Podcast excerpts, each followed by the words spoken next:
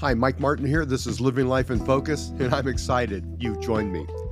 You know, the purpose of the Living Life in Focus podcast is to encourage, motivate, and inspire you to grow deeper in your relationship with Jesus. So I'd like to invite you to meet me here every day, will you? Now, to get started, I'd like to share an important truth with you to always remember. Are you ready? Here it is God loves you. That's right.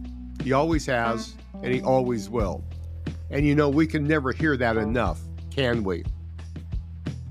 If you're like most people, you want to succeed in life, right? Whether it's in your personal life, your marriage, your family, or finances, we all want to grow and get better. But there's only so much and so far we can go in our own thoughts and our own strength. And that's where relying on the Word of God comes in. Here's a powerful scripture that speaks directly to this issue. Proverbs chapter 16, verse 3 says, Commit your works to the Lord, and your thoughts will be established. Let me say that one more time. Commit your works to the Lord, and your thoughts will be established. You know, as Christ followers, we must commit our ways and our works to the Lord because when we do, our thoughts will be established. And this is important because the cares of this world will attempt to influence us to think the wrong thoughts and do the wrong things.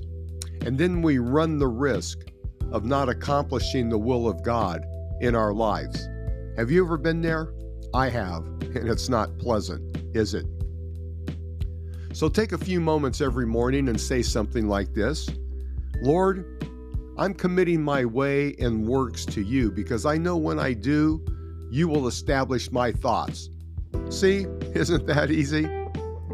In closing, allow me to encourage you to always be attentive to the Word of God. Be intentional about it. Read it, listen to it, memorize it, and speak it over your life daily. Never allow a day to pass when this doesn't occur because when you do these things, you'll live in peace, hope, and victory in Jesus' name. If you were encouraged by this short message, please consider praying for and supporting our ministry. Here's why. We're drilling water wells around the world, providing clean water for children who don't have it. And here's the good news you can help us change, but more importantly, save their lives. For more information, check us out www.livinglegacyministries.com. And please forward this podcast to family and friends you think would be encouraged by listening to it as well. I'll see you next time, and God bless you.